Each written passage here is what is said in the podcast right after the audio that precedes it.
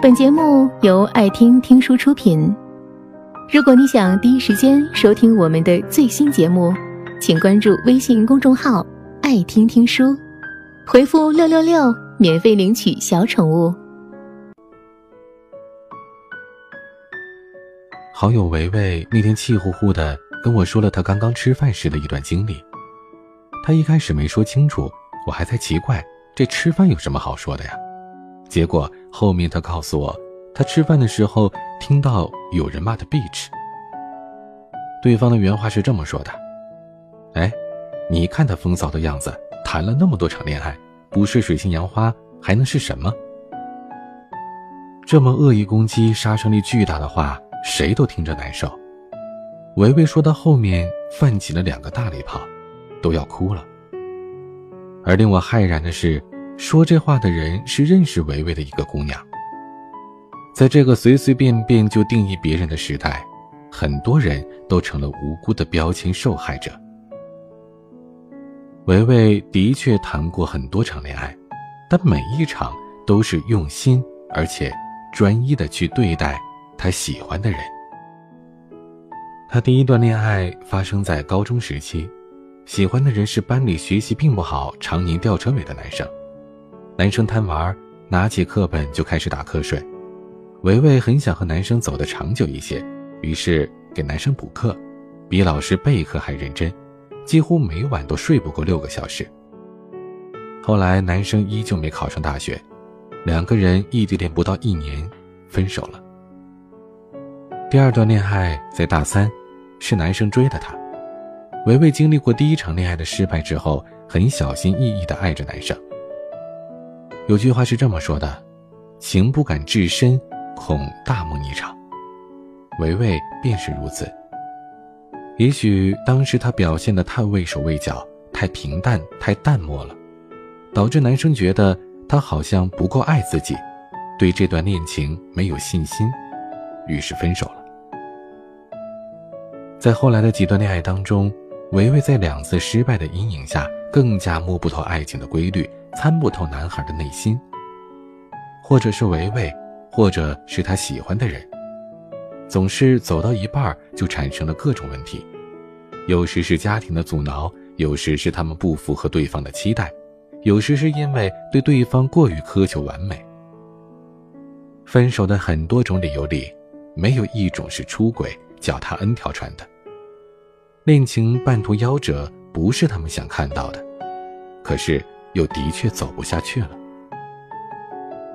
他们的爱情短命，你可以说有一人有错，或者两个人都不对，但水性杨花这个锅，维维不背。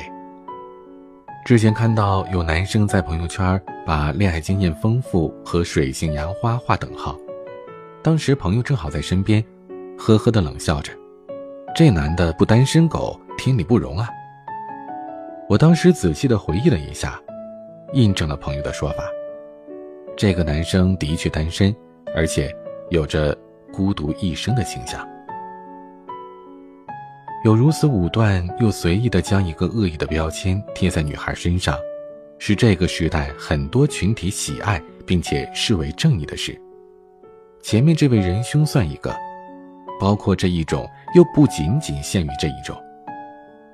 恋爱次数多。不等于分手全是女生的错，更不等于同时爱着很多男人。任何水性杨花之说，真的不是在搞笑吗？恋爱次数多，并不一定是恋爱经验丰富而且有效。反过来说，也许正是因为没什么恋爱经验和技巧，所以才一次次的恋爱又失恋，再恋爱再失恋。在每一段恋爱当中，女孩们都抱着一生一世一双人的希冀，想着眼下这个人就是自己的归宿。可显然，结果并不能如人所愿。恋爱是两个陌生人的结合，彼此没有任何可以互相捆绑的关系，问题自然而然会多一点。扛得住便进入下一关，扛不住。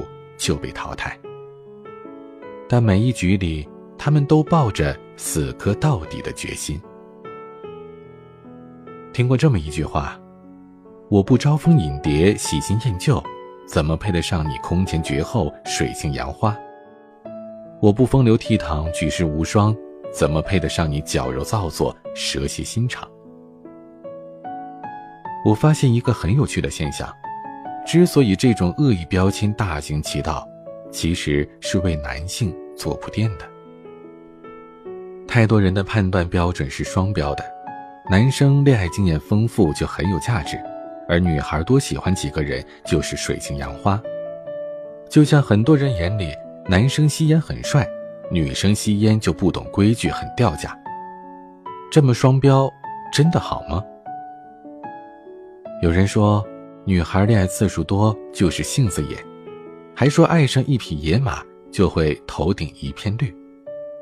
但我想问问，她有喜欢别人时？和其他男人聊骚吗？他有让你的头顶呼伦贝尔大草原吗？并没有。他是喜欢过很多人，但他真的是敷衍的谈着恋爱吗？最后导致分手，他有什么错？错也只是错在女生太容易被感动，太相信爱情。即便经历过那么多次恋爱，还能对谈恋爱这件事儿抱有信仰。水性杨花是针对女性的一个贬义词，它和恋爱的次数无关，只和恋爱的状态有关。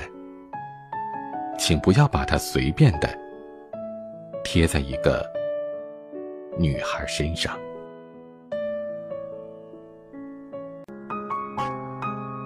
本节目到此就结束了，感谢各位的收听和陪伴，更多精彩内容。请关注微信公众号“爱听听书”，回复“六六六”免费领取小宠物。也欢迎你收听今晚的其他栏目。我们明晚见，晚安。